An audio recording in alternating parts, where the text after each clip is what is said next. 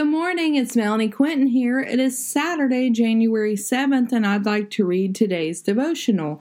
Set your minds on the things yet to be instead of the things you see. Isaiah 43 18 through 19. Do not remember the former things, nor consider the things of old. Behold, I will do a new thing. Now it shall spring forth. Shall you know it? I will even make a road in the wilderness and rivers in the desert. No matter what journey you have been on, the Lord is preparing a new way. He doesn't want to see you struggle in the valley. He wants to see you rise up to the mountaintop experience. Hang in there just a little longer, for when you stop complaining about where you are, the Lord will move you to where He wants you to be. We all have had some journeys that were not the most pleasant.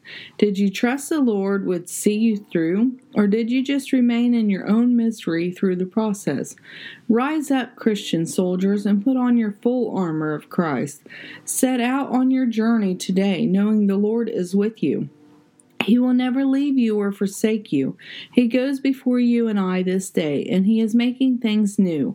We are only in the first week of the new year. The Lord is working things together for the good of those who love Him and are called according to His purpose. Are you trusting the process and His timing? I don't know all the answers. I know the one who does, Christ. I don't know why some people are healed on this side of heaven and others are not. I don't know why some people get seem to get a break in life and others do not. We need to not compare our lives with others. We need to try to be more like Christ each new day and let his guidance guide us. Have a blessed day inspired by God on January 7th. Thank you.